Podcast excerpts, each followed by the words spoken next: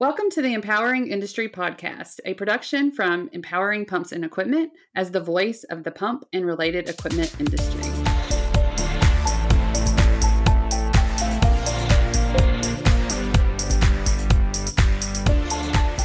Hey, everybody. Welcome to episode 48 of the Empowering Industry Podcast. It's World Water Day. It's one of my favorite days to celebrate. So, welcome and thanks for being here. I'm your host, Charlie Matthews, and I'm joined by my co host, Bethany Womack. Hey, Charlie. Hey to everyone that's watching this, listening to this. Thanks for choosing us like you do every Monday. Leave us a rating and review, comments on the YouTube, wherever you are. Just let us know what you think about the show. This week, just like every week, we're going to cover something from social media, cover the news from the Empowering Pumps and Equipment newsletter, and then connect you with an awesome industry influencer but I know you had a really awesome week that I know you want to talk about, Charlie. So tell me what you had going on this week. Well, I went down to Gulf Shores with the family and it was awesome. But I do have to say that every time we go to the beach, there has to be pump talk. So we go down there and you see like um, these different distributors and different gas places. I don't know how you say this, uh, other than you know you see the flaring on the side of the road. It's it's amazing to to just go on a vacation and then you see all of the different pump talk along the way. And now my family points it out. I don't have to point it out to them. Well, they should listen. They should go back and listen to that interview with Larry because now every time I start my dishwasher, I think to myself, ooh, pump talk. Look at all That's these pumps involved in making my dishwasher work. That's right. So I always joke because I can't go to uh, the beach without pump talk. Uh, but it was beautiful. I mean, a much needed getaway, especially like the reminder of a year ago being down there with COVID and being back down there and being like, you know what? It's okay. We can go to the beach and we're not getting, you know, slammed by the media for you know, being on the beach. Yeah. So that was a lot of fun and the weather was fabulous. And I did have to come home a little early because we left Luca here with my brother. Thank you, Corey, for watching him. But I missed him and I was like ready to come back to like get my snuggles with Luca. So I guess I'm a dog mom now. And yeah, added to the list of things that quarantine, COVID, whatever has made you dog mom. That's right. That's right. Never thought that would happen.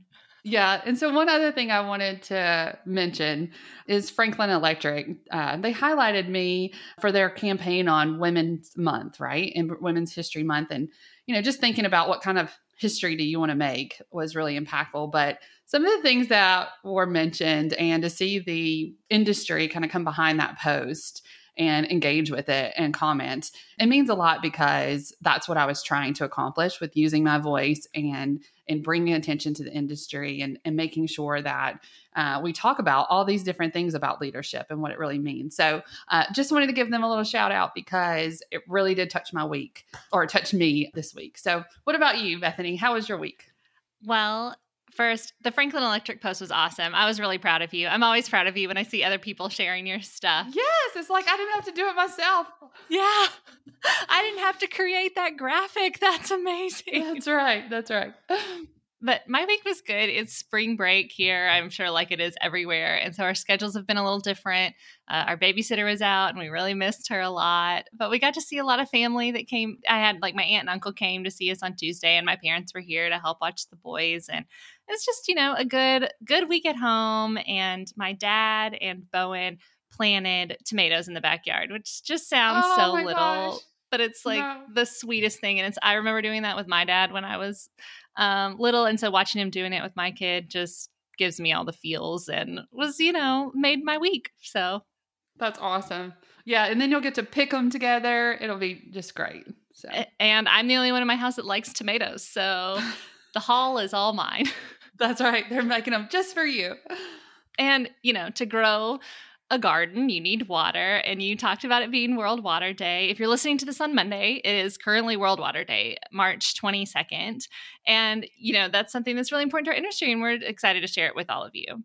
Yeah, and if you want to, you know, take a look on the website worldwaterday.org. The theme of World Water Day is valuing water, and I mean, we could go into this in so many different ways, but water means different things to you know everybody and i will really want to know what it means to you so and there's a lot of different ways that we can you know know that bring you on here to have you talk about it you can mention us but i'll just say that we want to hear from you right? And what it means to you. So, what does it mean to you, Bethany, like the water part?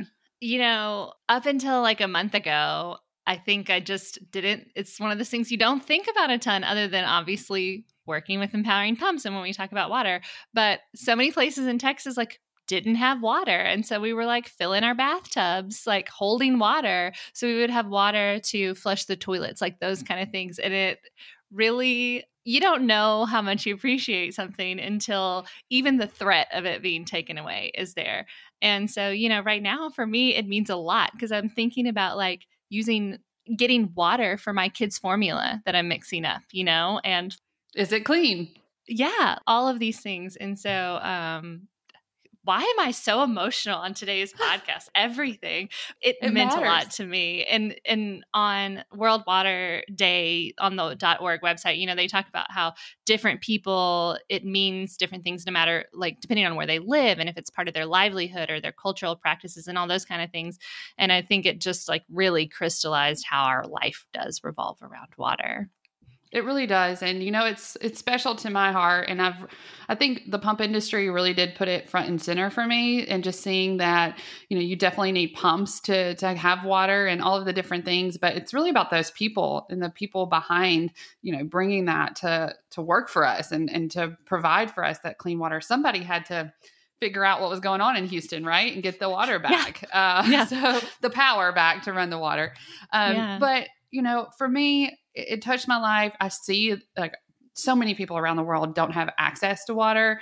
We have a problem with water scarcity, and it's going to get worse if we don't focus on it. And so, one of the things I do is look for different ways that I can support this. And we did this most recently with the campaign Buy Pump Save Lives. And I think it's super cool because I mean, as you can just imagine this pump going into a community and the, the whole community coming together to build something and that's their life right? In order to build businesses and and just family activities right? Like imagine all the things that like kayaking or boating or or just like staring at a lake you know? They they don't have this. And so looking for that looking for ways to shine the light and highlight what does water mean to you? And it means all that to me right? From our drinking water it brings us our health and helps us think to you know making sure that my kids have something fun to do that's outside and awesome. And i don't have to worry about them you know getting some type of disease from the water. Those are the things that i think about on a regular basis when i talk about water.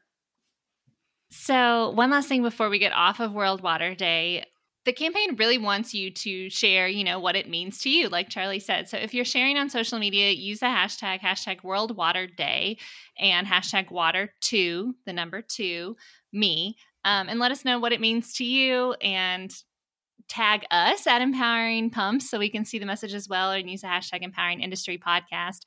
And you know say thank you. So thank you to everyone that helps me get clean water so i don't have to worry and do all these things like charlie was just saying. I love it and I loved how you did that little two with as on the screen. It was awesome. Two for um I guess I should try to do it backwards. This is riveting things for people listening to just the audio, I'm sure, but um incentive to go check us out on YouTube, right? That's right. That's right. Okay. Let's get social. Let's get social. I've been thinking about it this, and I've decided that Let's Get Social can also be something that I see on social media that I want to share with you. And what I saw this week on social media that I think you all should know is Charlie wrote a blog. I totally did. it's awesome. But and before we get to that awesome blog, and we share with you all about what it means to be a leader and how you can use your voice to be a leader. We want to share with you our virtual meetups that we have happening. Right. So the Empowering Women's meetup is going to be Wednesday, April 14th. It's every second Wednesday at 11 Central Time. And then Empowering Brands meetup is going to be Tuesday, April the 20th, every third Tuesday at 3 p.m. Central Time. So register, get ready to turn on your camera, introduce yourself, have some fun with us. It's one of my favorite times of the week for sure. Yeah. Okay on that note, I do want to give a shout out. Okay. So, anytime that you want to be mentioned on the show, all you have to do is mention us at Empowering Pumps or using the hashtag Empowering Industry Podcast. And so, somebody, you know, listened to me and did that. Uh, thank you very much. First of all, let's talk about Matt. Matt, uh, who was editing the podcast while Bethany was out, shout out Matt. He starts his Mondays watching us on YouTube. And I just think that that's awesome. I mean, first of all, we're on YouTube, uh, but it was just really fun. Matt, thanks for, you know, creating that image that you sent out on social, you know, showing kind of where your space is and what you're listening to. I think it's really cool that he like still listens to the show, even though he's, you know, That's um, right. I'm back He and was- he's not producing it. It's so fun. Well, he was a fan before. And and Yeah. so I know because he would talk to me about all of the different podcasts and he would give encouraging words and even watching and listening to the empowering women podcast that we have and commenting on it. So Matt, he, he's one of those guys that we want to keep around us. So Yeah. Okay, so another shout out goes to North South Supply. They are a family owned and operated wholesale distributor of irrigation, well, and pool supplies, established in 1978 uh, in Vero Beach, Florida. But I just think it's really cool that they are promoting the podcast and sharing it when it makes sense to them and it's relevant to them. And so I really liked seeing that. And I hope that more people will share and, you know, link back to other people's podcasts. Uh, we have seen that. We've seen you, you know, sharing the post and, and sending it out, but go ahead and mention us so we know that, you know, you want the shout out on the podcast too. Okay. So today, like I mentioned in this segment, we're going to talk about the blog that Charlie wrote, Taking the Responsibility of Leadership. It's on our Empowering Brands website. The link will be in the show notes for you to click on and for you to read. It's a really great article. And I just, you know, Charlie, why don't you start by telling us why you wrote this? What what's the point of the the blog? Yes. So I was just looking at all the different things that have been happening, and that is me being featured or being on a podcast or interviewing somebody, and really all these meaningful things that maybe I forgot I said, but revisiting and kind of listening to this message go out. And a lot of it comes from that leadership launchpad project that we went through, and, and it's kind of top of mind of what kind of impact do I want to make and what is leadership. And so I think we talked about it on the maintenance community's career fair uh, when I was in the mentoring panel, and then also we did a leadership panel. And we're like, what is leadership? And I know I've posed this question to people constantly.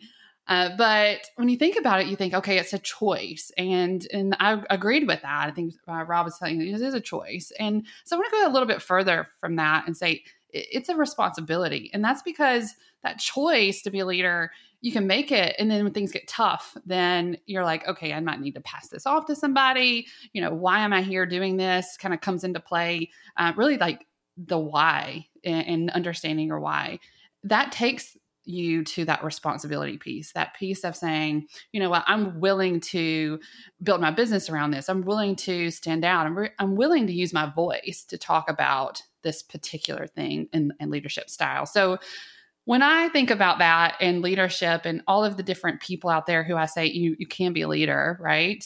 What are you wanting to take responsibility for? What are you wanting to every day be a leader for? So I'm interested to hear that from everybody else, but I think it's important that you know we think about that, think about what we want to be doing every day because that's help that's what's going to help you be that leader. Well, and something you said about, you know, leadership is a choice, which then leads to responsibility, really resonates with me because I think one of the most powerful moments in in my life is when I realized like someone told me like you don't have to do that. Like you Oh, have yeah. a choice.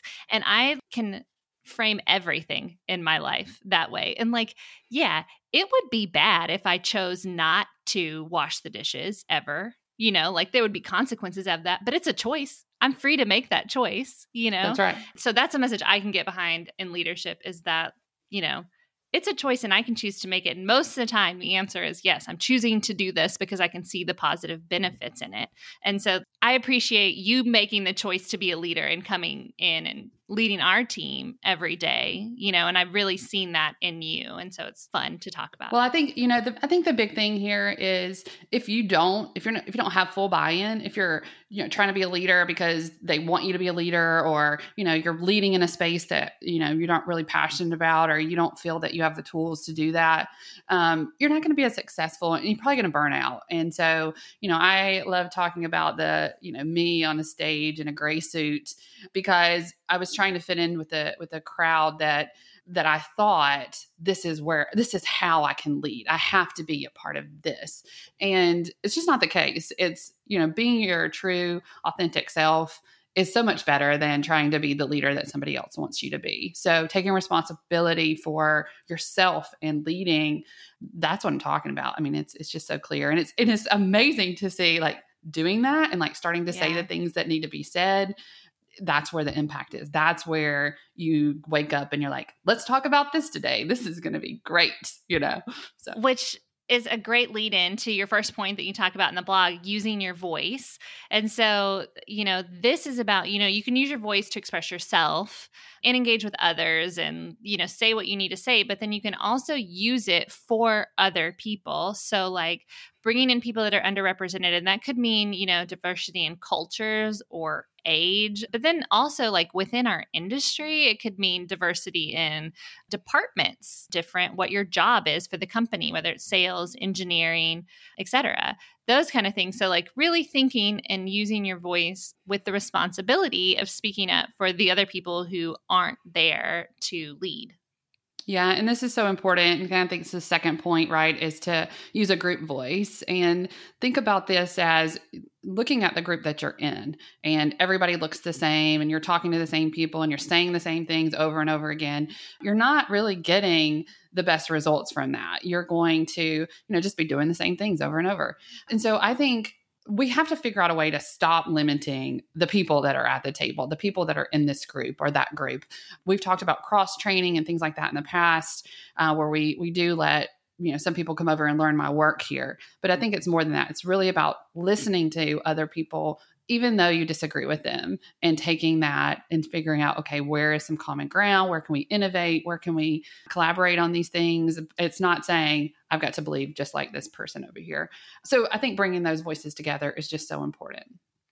Agreed and part of that once you have them in the room is like getting people to speak, to talk. And, you know, not everyone is an extrovert that has a podcast and, you know, likes to interview people. Some people aren't comfortable talking in front of people or talking in a group setting. And so you give us some tips for getting their voices out. And some of the fun ones that I really liked were just asking people what they care about. Just straight up, you know, like outside of work, what do you do for fun?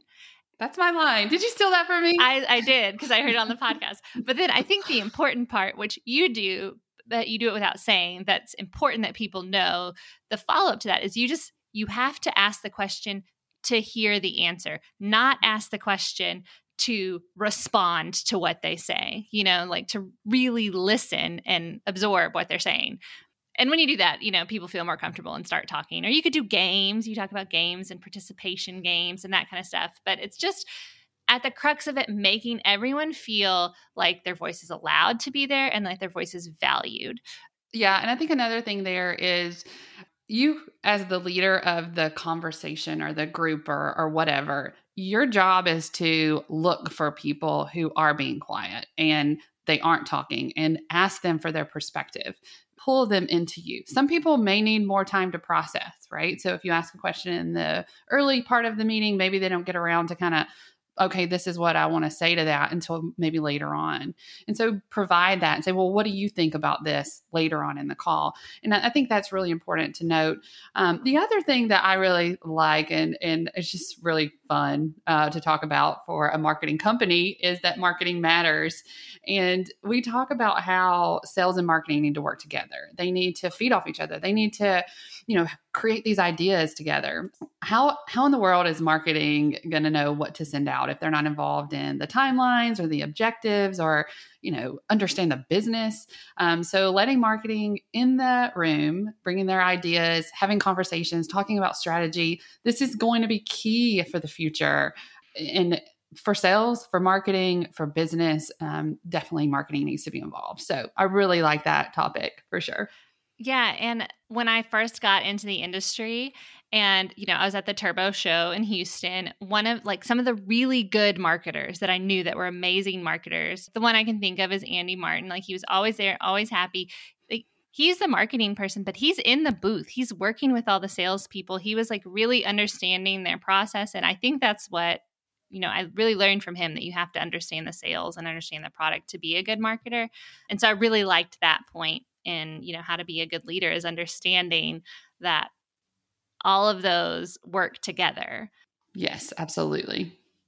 Uh, and your last point that you talk about is that it's important to look at marketing as if you were a buyer, which lets me talk about my favorite subject for marketing in general is empathy. I think that's the number one thing you can do as a marketer is to really like understand people, understand their pain points, understand where they are and what they need. And so that's like if you're leading a process that's going and pretending that you are the customer and you're googling things to see where you show up, you're seeing how the process works, what forms you have to fill out because part of being a good leader, and I wrote this down as a quote from your blog so I could say it right part of being a leader is knowing both the questions and the answers. So being able to anticipate that, just really good advice to take with you. I love it. I love it. So, one of the things, you know, just to sum everything up, is that leadership launchpad project and the podcast that I did. So, if you didn't get enough about leadership here and you want to, you know, really dive in deep of what Charlie's leadership looks like and thoughts about it, um, you can listen to that. We'll include the link in the show notes. But at the end of the day, if you think I want to be a leader, um, just remember to tell yourself that you are a leader and that is really that's really all right? You have to believe it and then everybody else can believe it as well. And i know you're a leader and if you're having those thoughts and want to continue that journey feel free to reach out to me. I love talking leadership as you know. So yeah call me. Awesome. Okay now i think we should move into the news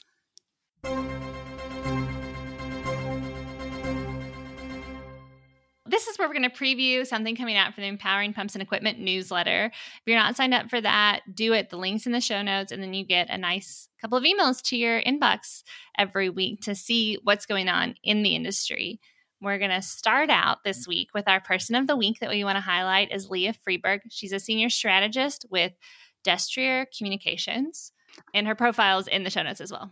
Yeah, and I think uh, one of the things I wanted to point out, uh, she is part of the Maintenance and Reliability Network. But when we ask her, you know, what is some advice you want to give, um, she let us know about this LinkedIn group that she's a part of, and that those, you know, has really helped her in her work and provided like career advice and, and that type of thing. So we really wanted to give you this resource that she says, and I, I believe this, right? Any of these kind of communities and groups, and you'll see more and more of this happening. Uh, but being able to give that as a resource to people, um, I thought was really cool on that note, it's all about finding the right one that's the right fit for you. And, you know, maybe you're not in maintenance and reliability, but there are other options out there and other groups that you can be a part of that are really beneficial. And I liked that she highlighted that for sure. So add her on LinkedIn. Her that's in her profile as well uh, on our website. And then if you know someone that should be a person of the week uh, feature on our site, please nominate them. It's super easy. Just put their name and their email and we'll take care of the rest.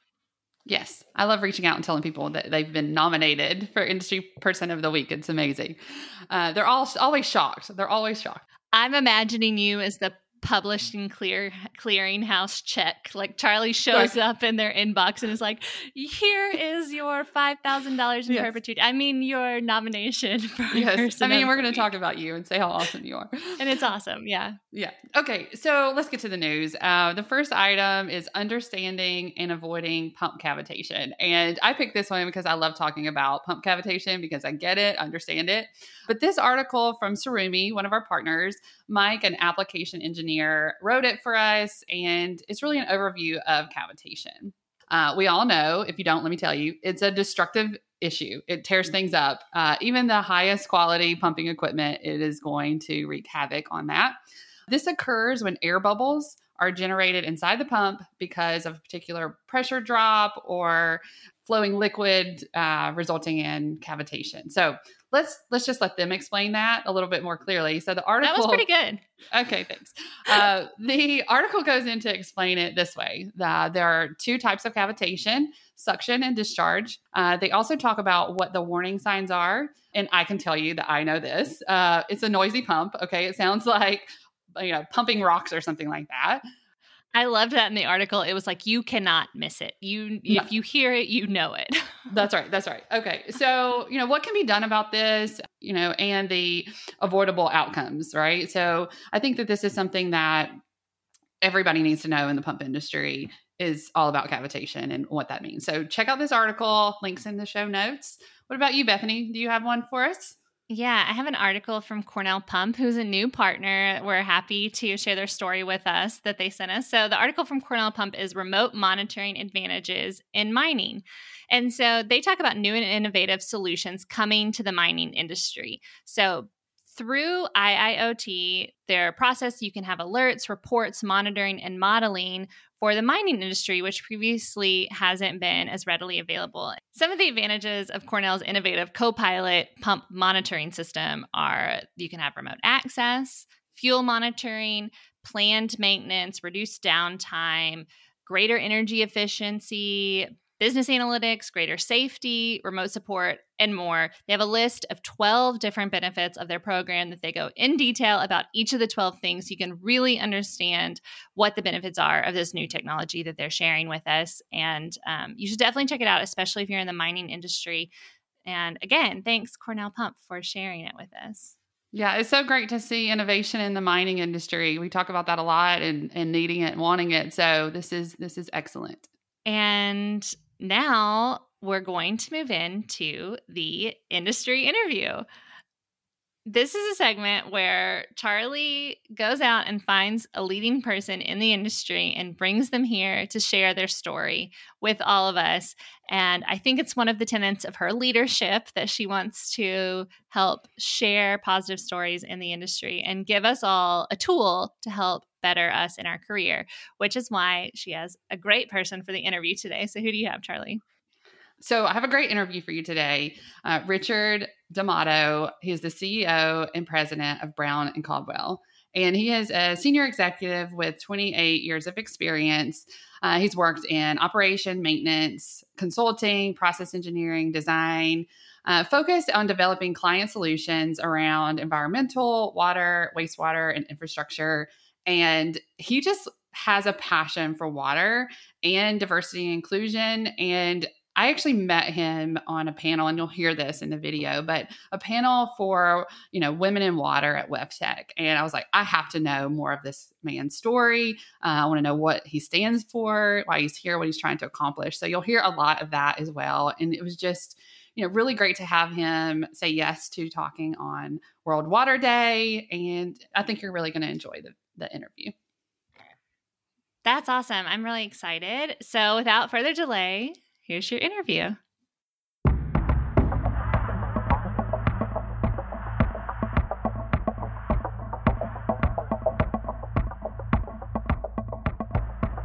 Rich, welcome to the Empowering Industry podcast. Thank you. Thanks, Charlie. Thanks for having me. I'm excited to be here. So tell us what you do. I mean, I met you kind of randomly through a video chat when we were at WEFTEC, but yeah. tell people kind of what your day job is and and what it looks like every day. Well, great. Yeah. Well, first off, Brown and Caldwell is a uh, is a 100% employee owned company that uh, does 100% environmental. So what that means is, is we do water projects, wastewater projects, environmental cleanup projects, permitting, things like that. And uh, it's a great company. We're a mid-sized company, and uh, being employee-owned really we feel allows us to be a purpose-driven company. Uh, and our purpose is to have positive impact on our people, our clients, the communities we serve, and of course our environment. Uh, and I'm lucky in that I get to be uh, the leader. I'm the CEO for Brown and Caldwell. And uh, my primary role is making sure our people have what they need to deliver to our clients, making sure I understand what our clients' needs are, setting strategy, allocating resources, and again, all focused on having positive impact. Yeah, one of the things that I saw that employee owned, how is that different?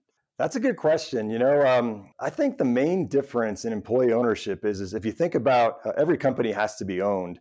And if you look at all the different stakeholders, and I, and I just said it earlier in our purpose, we're really focused on our people, on our clients, and, and our environment. And because we're 100% employee owned, our people are our stakeholders too. That's you know that that's who we are, and so we're very aligned around a purpose versus you know just out there to make money or to be the biggest company or the most global company. It, it, it And, and what I really love about being employee owned is, is that we get to decide, the employees decide what's most important, how we want to spend our time, how we want to spend our money. And traditionally, we can take more of a longer term focus on what that looks like for us. And uh, again, it's not about, you know, again, traditional publicly traded markets, you have investors that don't even know what your business is, and they're they're expecting to put some money down on your company and make a return. So it's all about the profit. And for us, uh, again, the profit for us, we want to make a fair profit, but that profit gets reinvested back into the company, into our people to support our purpose of having positive impact. So it's not about making money for us, although we have to be really good at making sure we make a fair profit because we fund ourselves, right? But that we get to decide, you know, do we do we work we work with organizations like Engineers Without Borders and Water for People, and our, our folks like to give back in that way, and the company helps support that as well. So you know, it's, it's just more holistic, I think, around the employee and our clients. And we don't have to worry about that outside stakeholder. So I want to back up a minute because sure. I well I want to talk about all the things that you just said, but before that, I want to get into how did you get into water and this focus? I know you've got a background in that, and several different companies you've been with. Uh, has it has it always been in you to kind of make that difference in water? always is like you know i like to say i'm i'm still not really sure what i want to be when i grow up so i've been a lifelong learner the short version of that story is is i've always i was really good in um, science and math and, in the stem areas and uh, when i was younger uh, i just i just took the path of least resistance honestly you know so going to uh, engineering school was the way to do it and i thought i wanted to be a doctor and a family friend said that i would have a much better chance of getting into uh, med school if, as an engineer versus pre-med. So that's what I really started out with just saying, hey, science and math, maybe I want to be a doctor. And so I went into civil engineering and it was okay, you know, it, but it really probably wasn't until my sophomore, junior year that I started taking the water classes, water chemistry, water resources, water treatment, wastewater treatment, that I really figured out I had a passion for, for that. It was really interesting to me. And, you know, back in those college days, you know, my big thing was is we, we're, we're, we're continually increasing manufacturing and new products and things like that, and that's you know almost um, against the environment in some ways. And so, what could I do to contribute to allow us to progress and to make these new chemicals and things like that, but protect our environment? And I got really interested in in the water treatment side of things, the wastewater treatment side, and developing bacteria to to remove nasty chemicals from water and, and clean it up. So that that's kind of how it, it took place. And then I went to grad school to focus just on water and again the biological treatment side of things. And I, and I really geeked out and got into the to, to the biological aspect of it, but thought it was a great way for me to spend a career and help the environment because I love recreating with water. So I have to ask you because you're you're talking about these different chemicals in the water. Uh, I have to ask you about PFAS and kind of what what you're dealing with it you know how you're dealing with it what's your what's your view if you can answer that question? Because it is it's a it's a chemical we use regularly but it's getting into our water. Yeah you know charlie at, at brown and caldwell one of the things that makes us different is is we have a uh, we're also research uh, oriented. And so from a technical standpoint uh, we're consistently looking at uh, new and innovative ways to take things out of water or to improve efficiency in water treatment. And we call uh, PFAS would fit into what we call emerging contaminants. And so these are new contaminants, new new problems that are arising that we're going to have to deal with as an industry at some point. And it, it, includes PFAS. It includes things maybe like microplastics, if you've heard about microplastics in water. Yes. And you know, it's one. It's in a gray area right now where we know it's a concern. We know that it can be bad for us in in, in certain amounts, uh, but it's not heavily regulated yet. And because of its concern, though, it, it is a lot of work's been being done around that. And so we're doing things around what is, you know, helping our clients to quantify, you know, what is the issue, working with regulators like EPA to define what is acceptable, what's not, what are the treatment methods. And so I think it's really early on in, in, in that stage of, of, of regulating and treating for this, this, this chemical. The interesting thing is, um, right now, because they're so ubiquitous in the environment, the, the treatment methodologies are more focused on capturing it or containing it versus destroying it or, or being destructive and converting it into something less harmful. Uh, but again, we have some partnerships, and we're working on uh, some things in our R and D lab in Nashville uh, that would result in in a destructive method for treating PFAS. So. Uh, we got a great team of people working on it right now, you know, and learning with our clients. We've actually won some projects recently with some large utilities that are I would call them they're more on the forefront of, of things. They're not being regulated yet, but they want to get ahead of it. They want to have a, a say in, in the matter in terms of defining what good looks like in terms of PFAS and how we should treat it. So um, that's that's a definitely a hot topic right now, and we're right in the middle of it. Yeah, it's interesting, and I, I feel like it, it does take the research and understanding of how we use it in our everyday lives. I mean, you talked about the microplastics, and I can remember learning about that, uh, the microbeads in our like body wash, and you know, I'm just like, oh, I can't use that anymore. but you know, at the same time, you kind of want to use it, and you know, this is something that helps you with your body. Same as like some of the coatings and things that we use it, it, makes life easier. So where's the give and take? And I think that's what we have to really understand. So I'm I'm glad to know that y'all are working on that. Working on it, yeah. You know, it's, it's yeah. interesting too, Charlie, in that I had a professor when I was, you know, again at Clemson University. I did grad school down there, and he always told me. Uh, you know that we're always solving we're trying to solve the problems of the past things that we did 20 years ago that now that we weren't thinking about 20 years ago what the impact would be and i think we've come a long way you know we're more thinking more about sustainability in the future but but again i i, I don't know if we're uh, you know i think we got to really look hard at the way we do things. Take chemicals for example. It's not that difficult for somebody to make a new chemical up and put it out on the market. Like we don't have to prove that it's safe so to speak. Um, you know is that the right way we should regulate the introduction of new chemicals into our environment? You know maybe not. Maybe there's a different way. Maybe there should be some pre-testing you know those kind of things. And I don't have the exact numbers, but you know, Great question. you know, 10,000 new chemicals a year and, and anybody can, can start to manufacture them. And, and it's only when it becomes a problem, you know, where someone says, Hey, this might be causing, you know, health impacts to people or to the environment, then we, we retroactively kind of pull back and take a look at it.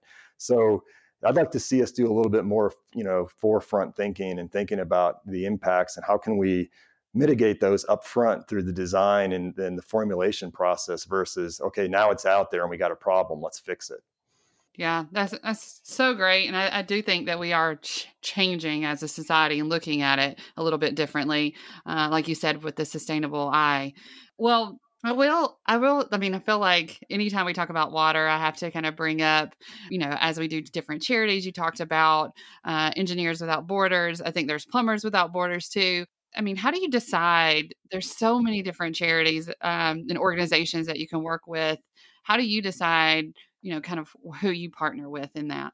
that that's a really good question, and it's timely. And uh, uh, I could I could go in a lot of different directions. And and, and I think where I'll start, Charlie, is um, there's a major paradigm shift happening within businesses in the United States right now. And I've even heard people say capitalism's under attack uh, you know, and, capitalism was all about making money, and businesses were created to make money and to make shareholders, you know, their returns on their investments. And for the longest time, things like social responsibility and environmental responsibility that was left to the local governments, to government, to NGOs, and to nonprofit organizations.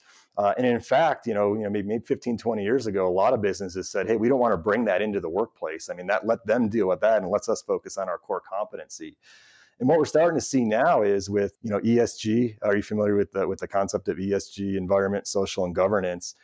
Yes, that's right. Yes. Yeah, yeah. Yes. People, investors, uh, employees, communities now they care about uh, the non-financial impacts that companies are having, and, and we feel that business now has a responsibility to to be socially and environmentally responsible, and we're starting to see that uprising and that pressure from the investors as well.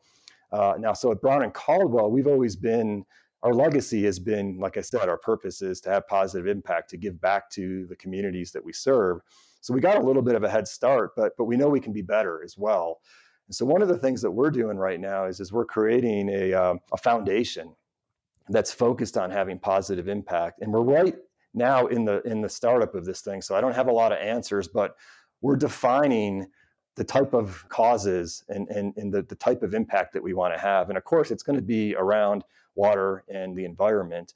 But if you look at our company across, you know, we're, we're 1,700 employees, 53 offices across the United States, and we're, we're primarily U.S. and Western Canada. Every one of our offices, because of our purpose and because of the way our people have this this uh, passion to give back, we're all doing things locally already in our local communities. And so we thought by having a BC Foundation, we could better uh, organize and, and, and multiply the impact that we're having. And uh, right now, two of our long term partners have been Engineers Without uh, Borders and Water for People. And those are two great organizations that are focused around bringing clean drinking water and sanitary services to disadvantaged countries and communities that don't have access to these basic things that we all have here in the United States. And our people get really excited about that, you know, and, and it, for Water for People, a lot of what we do is we help raise funds. Um, their model is is they have a, a, sustainable model where they go to different parts of, of the world where they're trying to implement these projects and they partner with these communities and these local governments. Uh, we do have some opportunities for employees to go there and help, but most of it is we do fun things to help raise money to help fund what they're doing. You know, like a lot of times in our offices here in, in I'm in Denver, our Denver office, we do this thing called the brouhaha, and we have uh, clients and we have employees that like to brew their own beer, and we have a, a, a beer brewing contest and a tasting contest, and people have to pay to take a taste, and they're donating all the proceeds for Water for People. And so you take that and you say, oh, well, if you raise a couple thousand dollars, it's not a big deal. But then multiply it by 53 offices and multiply it by five or six times a year that we do that. Um, so it's a great way for people to engage and have positive impact without having to, um, you know, make a, a, a, more major commitment like Engineers Without Borders, for example. Uh, we may actually send employees overseas to one of these communities where they're actually, you know, on the ground helping people to build the infrastructure and to train people. Uh, that's a little bit more bigger commitment for for someone to make. You know, to go somewhere for two weeks and sometimes more than a month. Uh, we send people. Yeah, I'm I'm fascinated with it. I'm always looking, you know, to figure this out because I, I, see so many great organizations, but Water for People probably uh, touches touches me because, you know, I have been trying to raise money for a chair. I guess it's a charity, what you would call it, um, but a trip over to Uganda for people to, um, you know, install the pump and and it's and to see this come to life more recently in Senegal. Uh, but there's there's all kinds of different places that need water, and so finding an organization that you can kind of constantly fund or or uh, be a part of i think that that is what i'm looking for just for my business similar to what you're doing with the foundation. Um, you want to know that you're re- you know, have regular campaigns to push towards this project and people that are doing it already yeah. and know exactly what they're how to do it. So i'm excited to hear more about that and um, it sounds fascinating this idea it's not really an idea it's it's a, a strategy really about how to give back and make it part of your business plan yeah, I think I think that's what it is. Like I said, it's always been part of us, you know. And you know, but but again, it's things have changed, and uh, if if you don't change, you know, you're you're not going to grow as a company. And so again, we we feel good about who we are and where we've been, but but we're not perfect, right? We we have to we have to continually improve, and we have to be better. And but but things like um, again, social responsibility and environmental responsibility uh, they're core to, to, to our being of, of, who we are. And the thing that's really cool about it, though, Charlie, is is that it just makes really good business sense, right? You know, take diversity, diversity, inclusion. What boardroom would you go to today and ask a question in a board to say, is, is DNI important to your business? Like, who would say no? Like everybody says yes, but it's really right. easy, it's it's really easy to say the right words. And so what we look for is the actions, right? What our people look for in us is they're like, we don't want to hear you say the words. We want to see what you're doing. You know, how are we making a difference? How are we truly investing? But I believe that if you don't pay attention, that you're going to fall behind. And on top of it, you, you just take DNI again, for example. I mean, it's proven. I mean, it's a known fact that diverse teams outperform non-diverse teams. And so if you're a leader in a business and someone came to you and said, you can outperform your competitors by 15 to 20% if you do X. Like, why wouldn't you do X? I mean, that's what I don't understand. But there's people that, that maybe don't feel that way or don't believe it. You know, so number one, we believe that it helps our business, it helps us serve our clients better. Uh, of course, it's the right thing to do, right? And it's part of who we are. But but there's a real business advantage to doing it. So so we want to you know do everything we can to make sure that we're being as strong as we can in those areas. And and again, we're not we're not perfect. We got we got a lot of room to grow in, in areas. And so, uh, but we're working on it, right? And and we're involving our people uh, in, as part of the solution in that as well.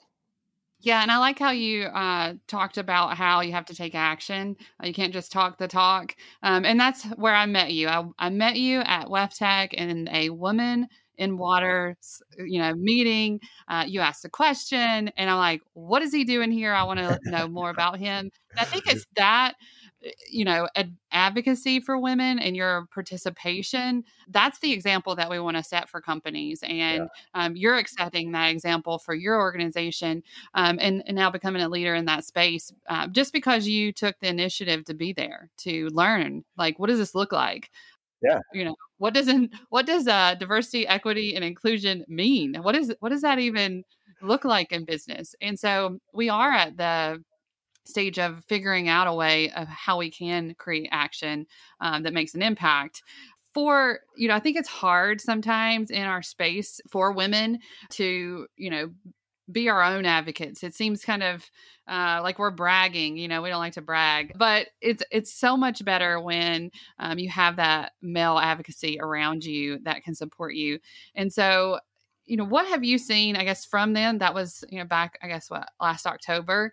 Yeah what have you seen as far as you know changes or uh, conversations around this?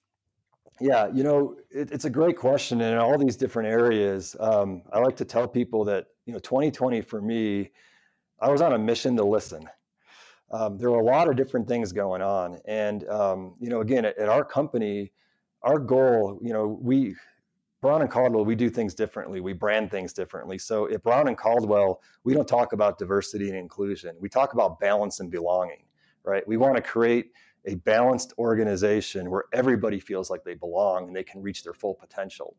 And so uh, that journey for us has been creating employee network groups, right? So we have a woman in engineering employee network group. We have a, a community of color networking group. We have a a professional parents networking group. Uh, we have uh, uh, before COVID, we had you know this started, but with a, a, virtual employee network, and and and these are affinity groups where people of like mindedness can get together and talk about you know what they want to see, what they need, what they're experiencing, but what's been great about it is it's these aren't exclusive to just the people. Like you don't have to have a, a child to be in the parents ENG, right? You you you might want to be like, hey, you know what? I I'm a managing I manage six people and, and five of them have kids. What are they going through? And so these these communities allow people to share their experiences and it allows what we call our allies our people that may not be in that group to participate and listen in to understand that perspective. Because really it's all about understanding right? If we can all understand where each other's coming from then you know you learn and you can do things. And so for me especially as a leader and as a technical person whenever there's a problem presented you always feel like you have to solve it right? And so someone says hey what are we going to do about d&i balance and belonging? Like you know i'm like oh my gosh i got to tell them what our answer is and I got really good feedback from folks that's like, no one, ex- these are complicated issues right now. Nobody expects you to have the answer, but they want to know you're listening, right? They want to know. And, and so for me, again, at the beginning, I told you I have to make strategic decisions on what we do. I allocate resources. Well, how can I do that if I'm not listening to the people, you know, and trying to understand what does a day look like for a person of color at Brown and Caldwell? You know what does a day look like for a woman engineer for for a parent that's working at home right now that has two young kids that that is trying to balance work and life? So that's been really helpful for us to understand. And then on top of that we hired a, uh, a head of balance and belonging uh, of diversity and inclusion at brown and caldwell. And that was a big decision for us because you know again whether you know think about health and safety. It's all of our jobs to to provide a healthy and safety work environment. And so when it comes to balance and belonging, we're like, well, it's our jobs as leaders to create that.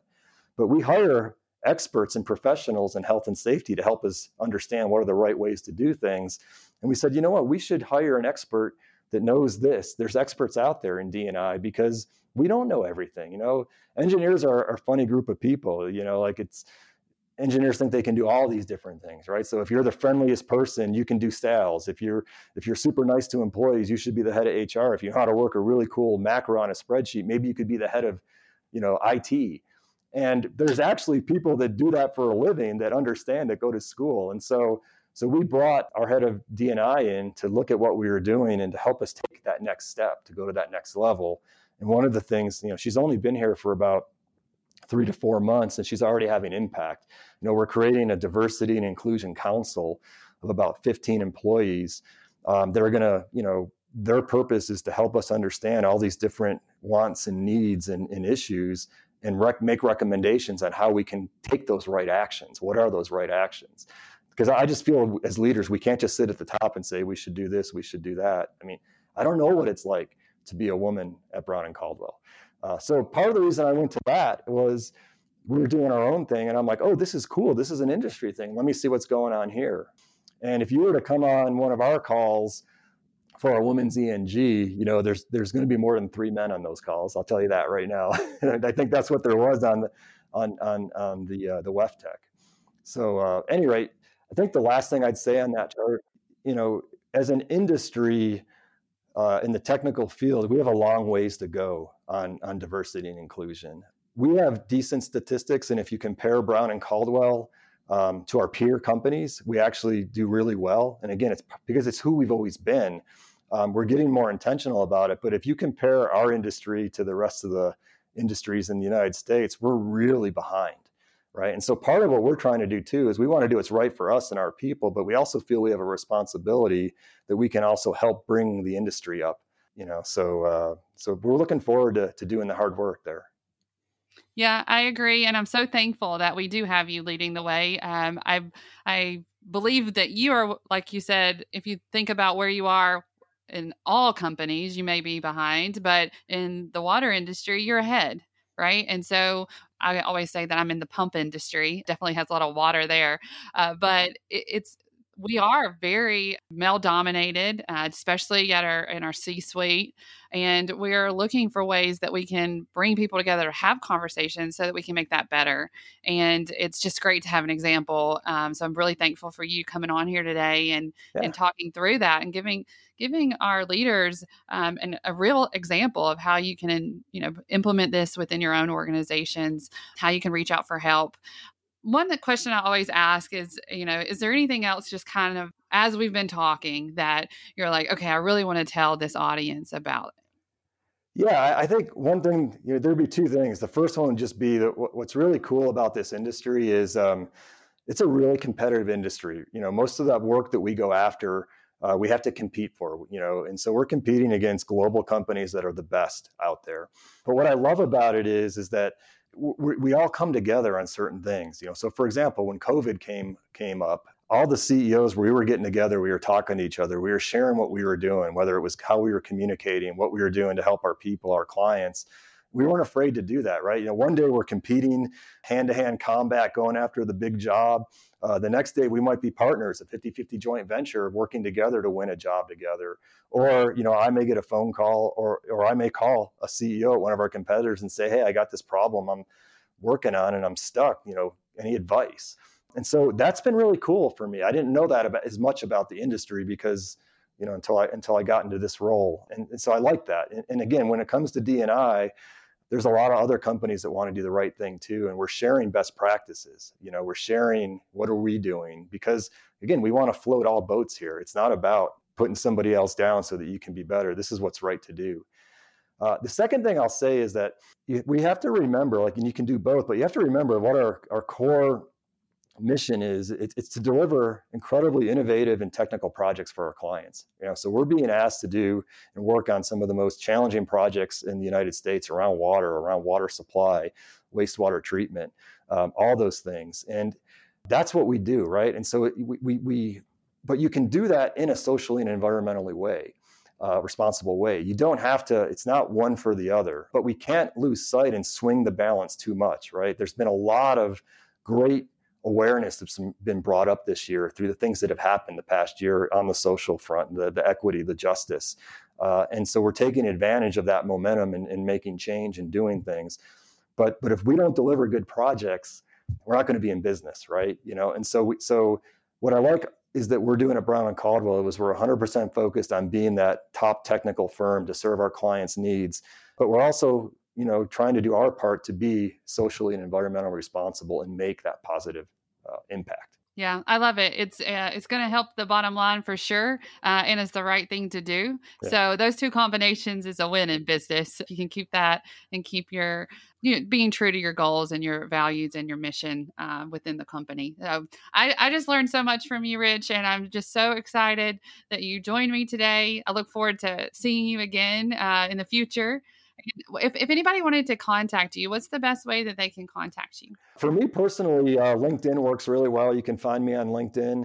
Our company is on LinkedIn. Brown, you know, our website is brownandcaldwell.com. It's all spelled out. Uh, and we're all over social media like everybody else. So uh, we're, we're not that hard to find if you Google us. Awesome. Well, thank you again. Thanks. I had a great conversation. Uh, enjoyed being here.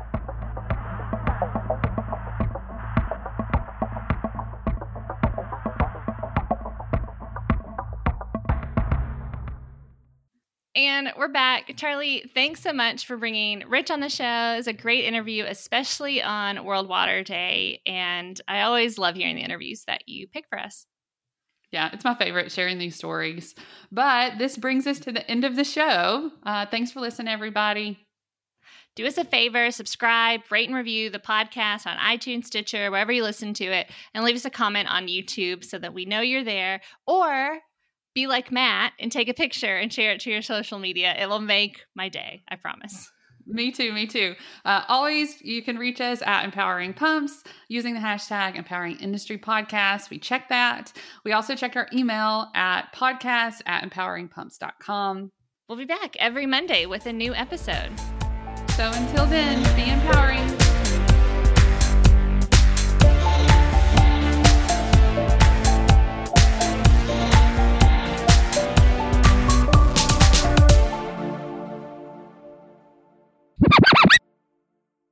Let's get social. Let's get social. Nope. Wrong. That's the news.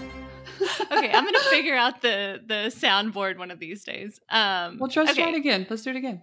Well, I accidentally hit X on it and then it deleted. Oh. okay. I'll okay. I'm sorry.